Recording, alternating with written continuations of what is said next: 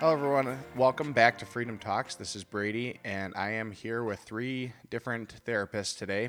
We're going to talk a little bit about handwriting. So our special guest today is Courtney Kowalczyk. She's an occupational therapist that specializes in pediatrics.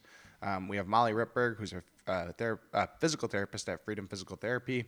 I believe we'll be using her children to kind of help discuss handwriting. And then we have Adrian Lukopoulos. She's an occupational therapist here at Freedom Physical Therapy, and kind of the way we found a relationship to Courtney. They both went to OT school together.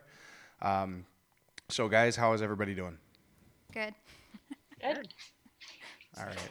So right off the bat, Courtney, why don't you just give us a quick little background about your kind of expertise and how you got into pediatrics and what you're going to share with us today as far as handwriting goes. Sounds good. So my background is, like Brady said, in pediatric occupational therapy. I really started liking the pediatric world after I did some ABA therapy back when I was in college. From there, I had a placement in a school setting, and then I went on to outpatient and birth to three services through an agency in Milwaukee, where I really developed my skills. And so today, my goal is just to give some information on handwriting tips and things to kind of look for if you're concerned with your child's handwriting. All right, so I guess let's kind of get right into our mini evaluation on a writing sample. So Molly, have you sent that over already, or how are we doing this? Yep. I took a couple pictures of my son, Sean, who's 9, and some of his handwriting samples, just because as a parent and a therapist, I thought that he probably could use a little bit of help in making his penmanship better. All right. So I guess just to kind of give everyone the situation that's listening, and we will post the video online so that everybody can take a look at kind of what we might be doing. So Molly's going to be the mom, obviously. Courtney's going to just ask Molly some questions, and then Courtney's going to give us a summary of Sean and his handwriting. So do we want to get started with that? Yep. Okay. Yeah. Yep. All right. So Molly, I guess what are some of your biggest concerns when you're looking at your son, Sean's handwriting? Just give me a brief kind of synopsis of what your biggest focus is and things that you would like to see improvements in. So what I noticed initially was that his penmanship has never been great. They did teach penmanship in about K4 in his school, but they really didn't focus on a ton of it like in other years. It has never truly been a huge problem, except in third grade now. They're doing a lot of writing. They're doing a lot of more test taking.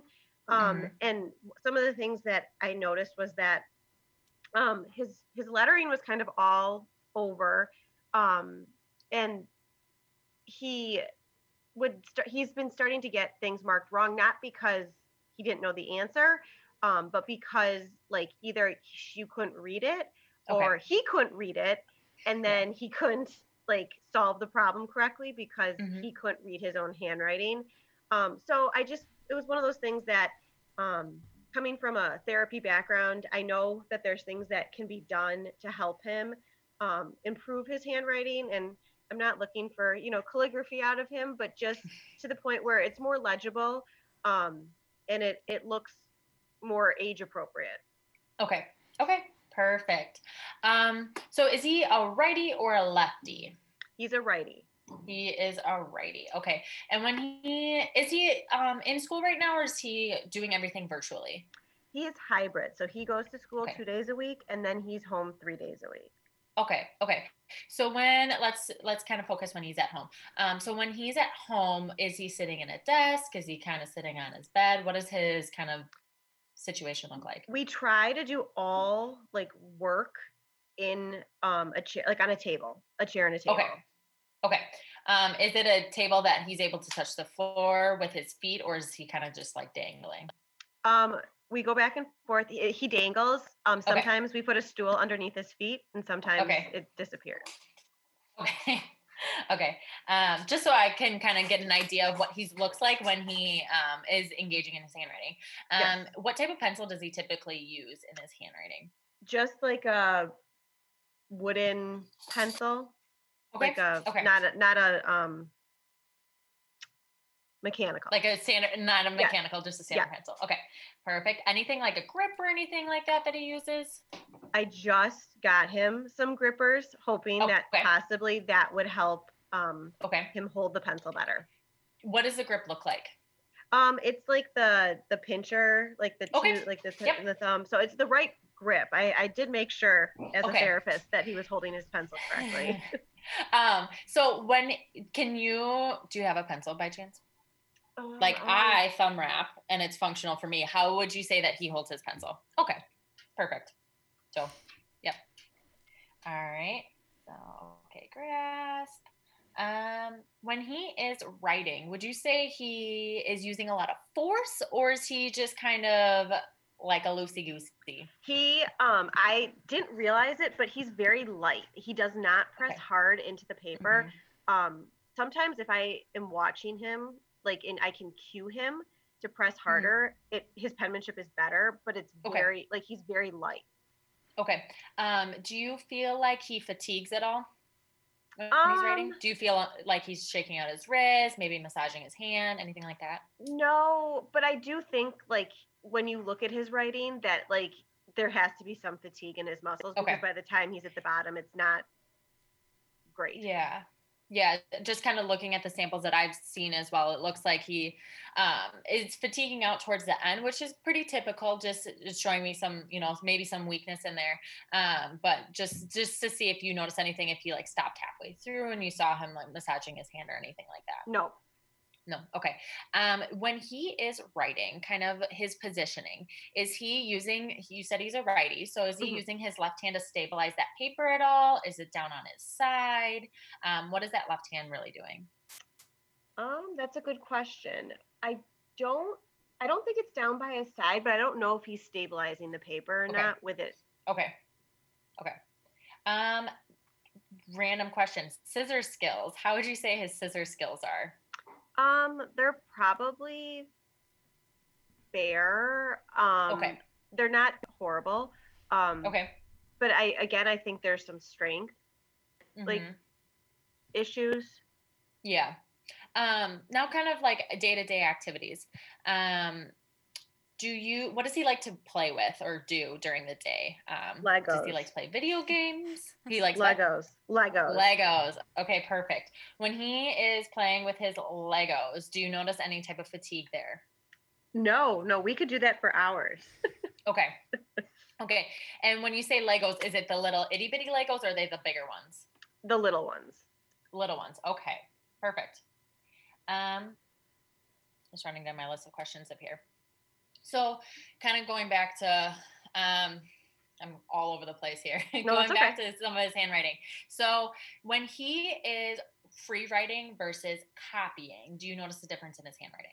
Yes, at least at the beginning, when he's copying something, it's much more clear at the beginning. It kind of fades away as he gets into it, but definitely better than just free writing. When he is copying, so when I was looking at his writing samples, I'm noticing some spatial errors and then just some floating letters and things like that. Does he do proper spacing and letter formation, or is that still pretty consistent across the board?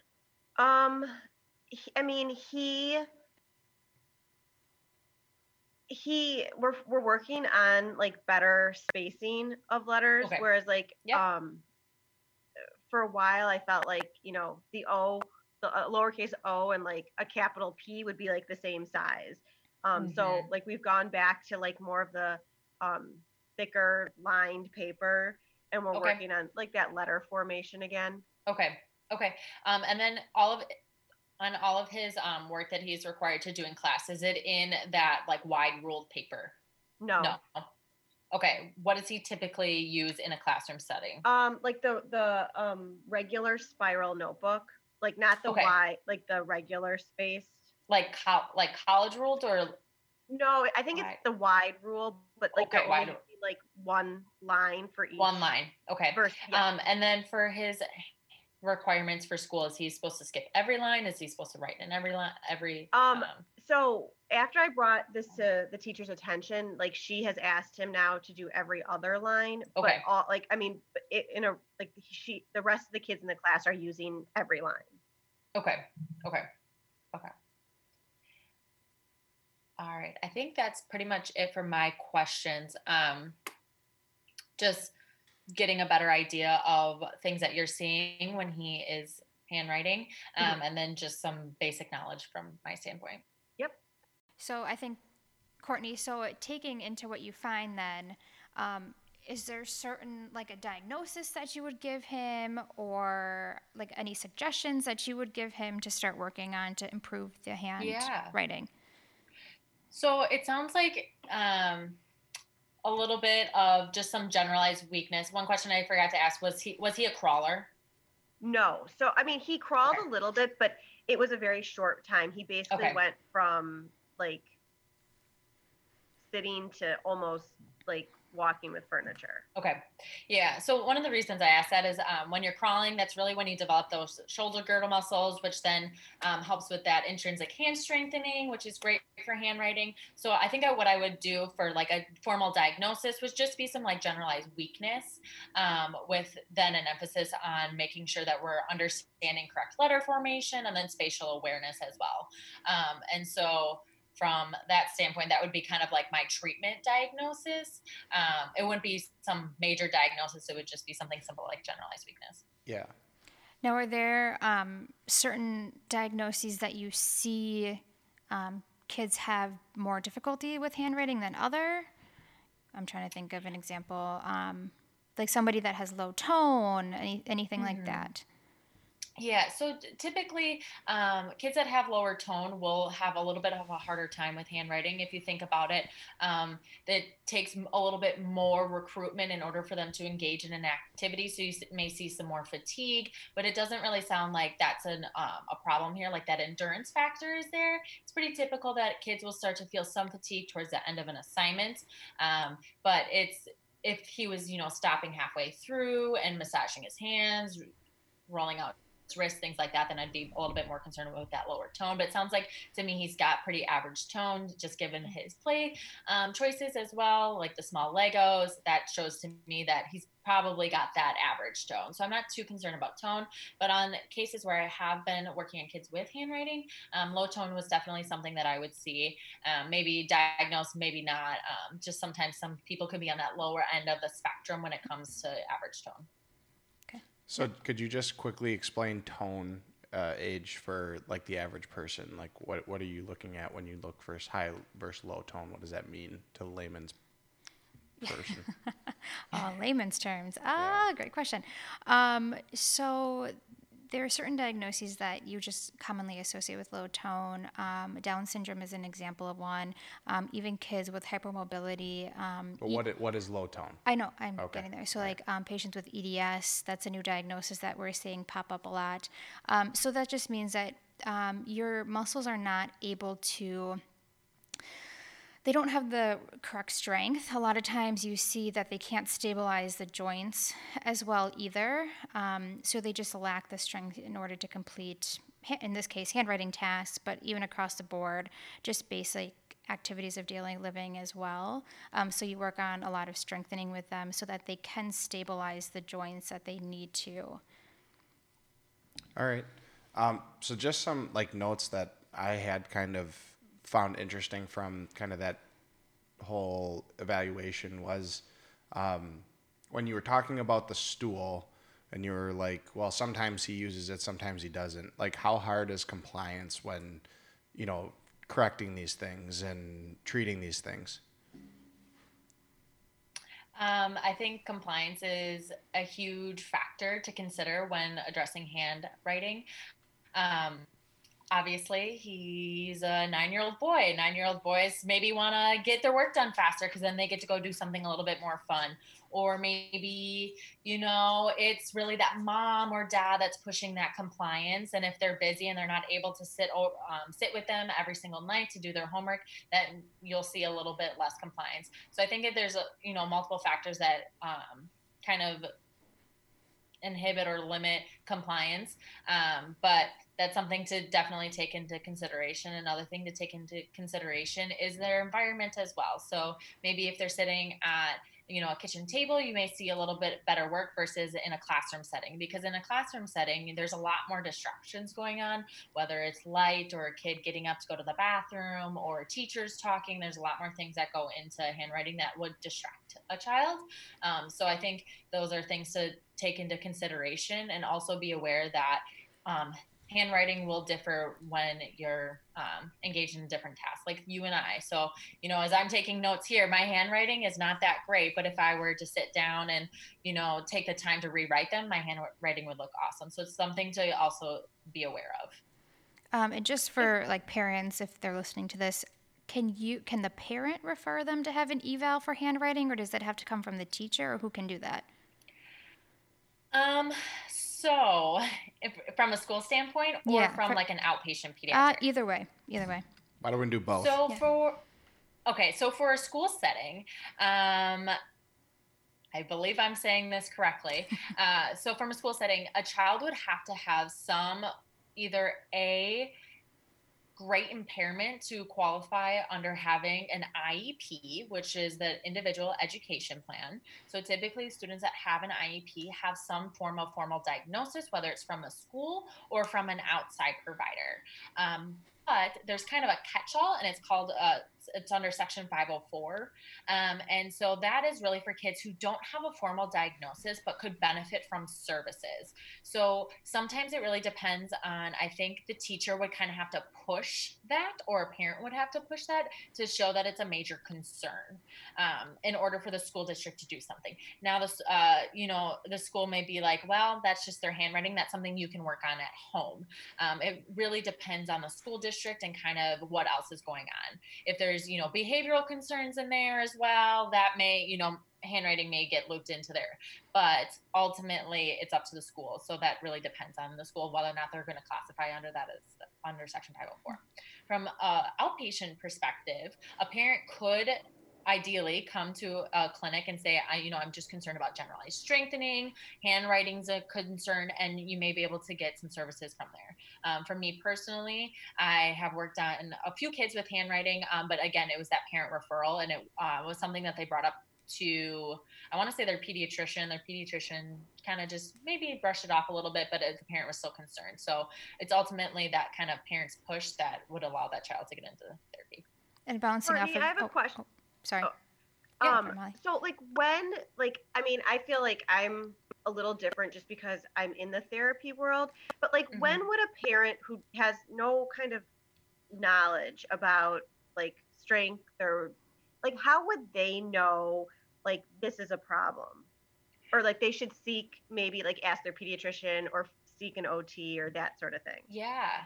So a lot of the times I asked parents, when did you first start noticing it? And a lot of them said, you know, it's when I'm walking down the hallway and kids have posters up of their work or writing samples up, and their child's handwriting just looks a little different.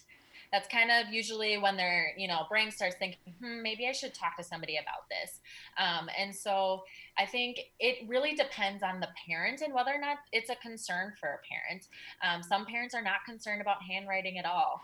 And so they may not bring it up. So the biggest thing that I've noticed is when they've noticed that something is different from their same age peers is when parents typically bring it up to me or other healthcare professionals. Gotcha. Okay. So, and then one other just kind of interesting tip that interesting thing that I noticed was that you had asked about the Legos to kind of assess other activities and whether that would be relevant. I just thought that was a really cool like tidbit that, you know, obviously as an occupational therapist, you guys are recognizing those kind of daily activities of living and how those affect what's going on with a certain condition. So yeah, I mean, I thought that was good. Yeah, in this day and age, a lot of kids love their electronics, which is great because there's a time and a place for them, but sometimes they aren't necessarily the most great for foundations. So a lot of the times when I be working primarily with my younger ones, you know, mom and dad would be like, they love their iPad. I'm like, that's great. I'm so glad that they love their iPad. But now we're seeing some strength deficits. So let's get them some blocks, something that they can stack, something that they can manipulate with their hands to make sure that they're meeting, you know, their strength goals and things like that. So it's just something that I like to ask, but then it also is great for me. So then when I'm thinking about treatment ideas, something that I know that they already like so that I can make handwriting more fun, because sometimes handwriting isn't the most fun for kids, especially if they're struggling with it.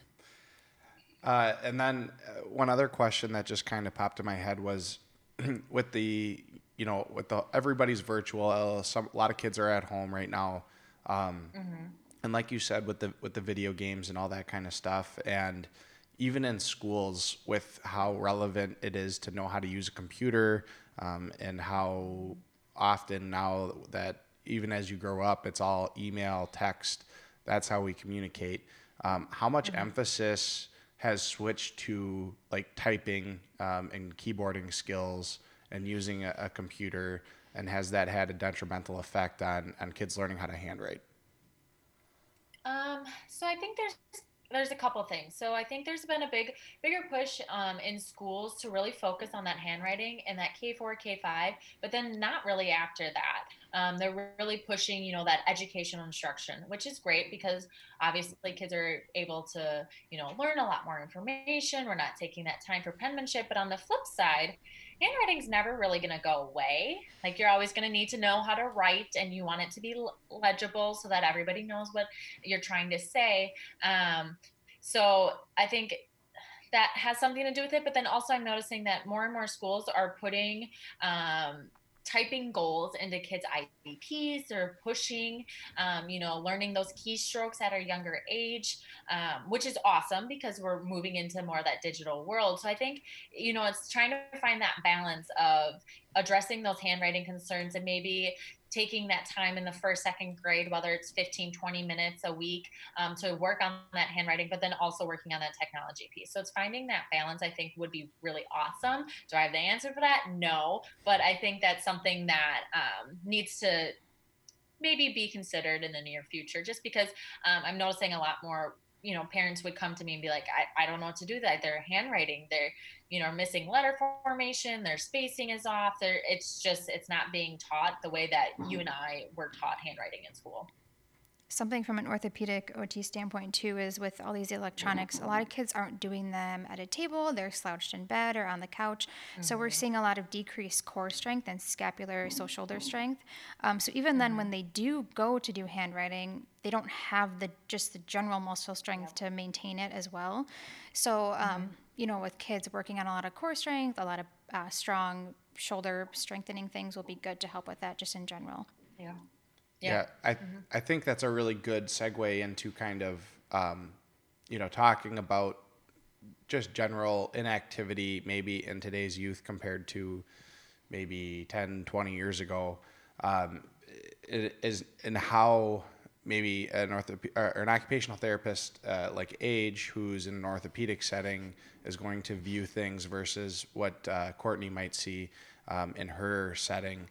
And more of maybe a functional setting. Is that kind of a good way to summarize it? So like in an outpatient orthopedic setting, so like Courtney looks specifically at like the lettering, we'll take a sample. So I'll look more at like strength. So I'll look at grip strength, pinch strength, specific muscle strength, so the shoulder strength itself.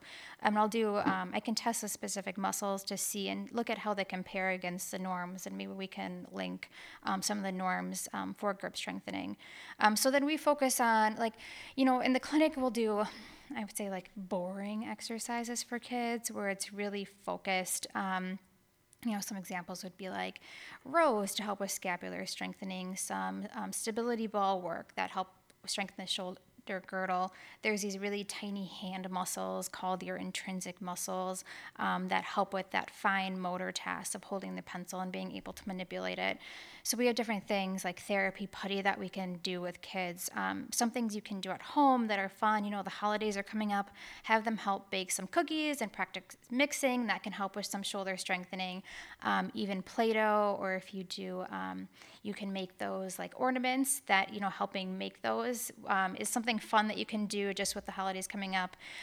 But even having them play outside, you know, building, you know, snowballs and practicing throwing, those are all different ways that you can do that shoulder strength at home. You know, I know a lot of people aren't going anywhere, and a lot of people don't want to come to a clinic just with COVID going on. So those are some ways you can do that at home as well.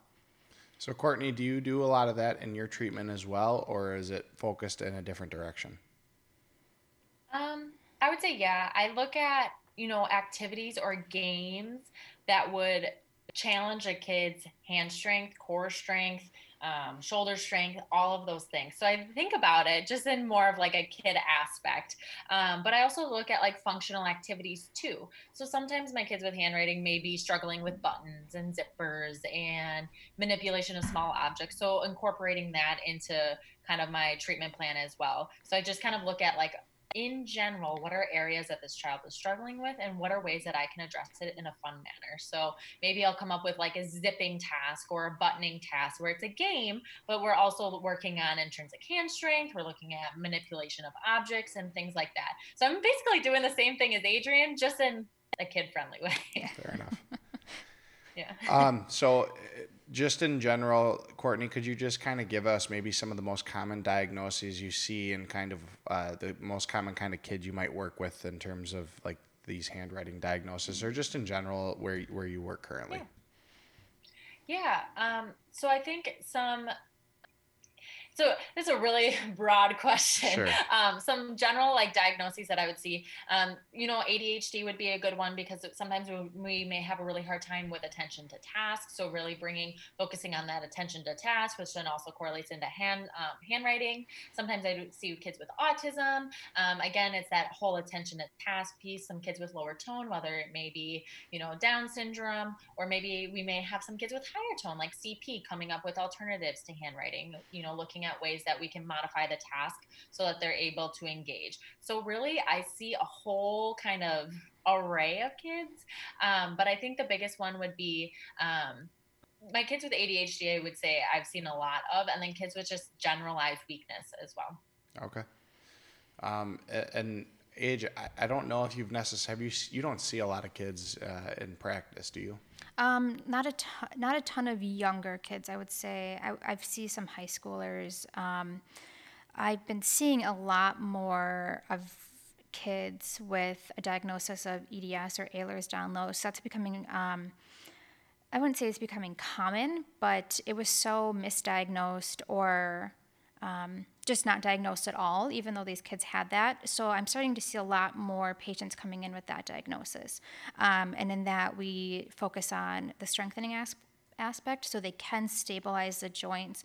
A lot of them have a lot of pain, and that's just because their muscles are overworking to try to stabilize. So if we can help them strengthen, then they don't have to deal with that pain so much, and they can complete their tasks. Pain-free is always the goal. Molly, I do have a question for you. So this is obviously, I think, a very OT-centric topic, not that a PT would see generally. Have you experienced anything in this realm or with anybody that you might treat? And now we're also talking to Molly, who specializes in treating older individuals. So I don't know, Molly, how often would you encounter something like this, if at all, or would you have any patients generally that you might think about referring to an OT for something in this realm? Yes, actually, I got certified in Parkinson's this winter. And one of the issues with Parkinson's patients as they progress through the diagnosis is their handwriting gets worse because of everything that they're doing. So I'll be interested to see with some of my Parkinson's patients putting into effect some of the stuff that both Courtney and Adrian talked about, if it can help them maintain their penmanship longer as their disease progresses. And Courtney, would you ever see someone like that? Like, have you ever seen someone like that, or consider see something like that, or is that someone maybe with a different specialty? When it comes to Parkinson's? Yeah. Have you seen an older individuals for handwriting or anything like that? I have not. No. No. Okay. No. I would probably push that one off, maybe a little bit. I would be happy to give some tips and ideas that I would try for kids. Obviously, with it being in mind that it is a child. So there's maybe a little bit of tweaking, but I have not personally, no. Okay. All right. Did I miss anything big on this topic? Courtney, is there anything that you're, when you're thinking about it, that you really think it's an important message that everybody hear? Step on my soapbox for a few seconds. Sure. So I know a lot of times parents are all like, they just got such a big weird grasp, like I've seen grasp where kids are like this, and they're like this, and they're like, they do a thumb wrap like I do. And I just wanted to make it kind of stated that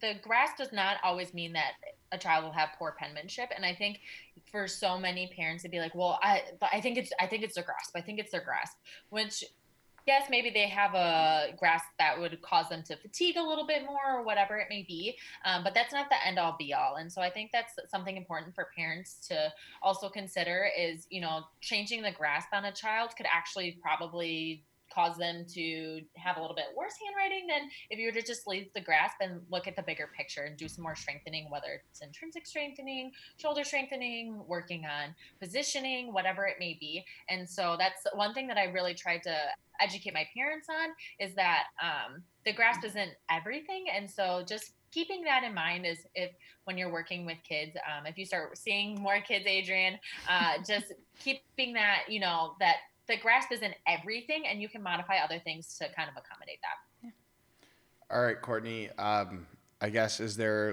are you on LinkedIn? Are you on Twitter? Are you on Facebook? Not personally in a professional sense or anything like that. Is there anywhere we can find you?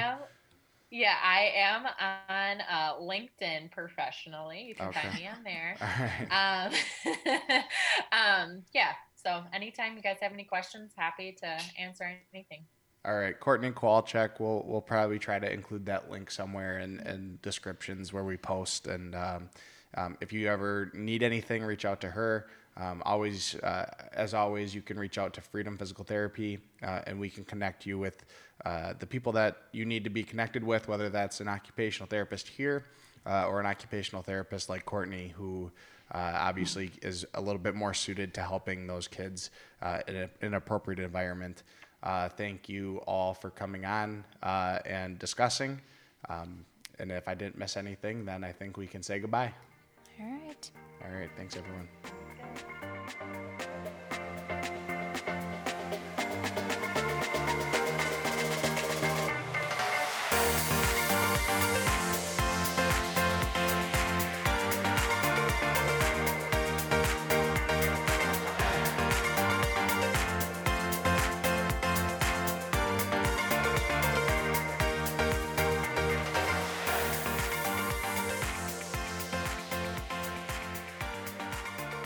This podcast is brought to you by Freedom Physical Therapy Services, an independent provider of comprehensive physical and occupational services. No matter how challenging your issues, if other treatments have failed, we are determined to help you heal, starting with the very first visit. 4 convenient locations in the Milwaukee area. More information at freedompt.com.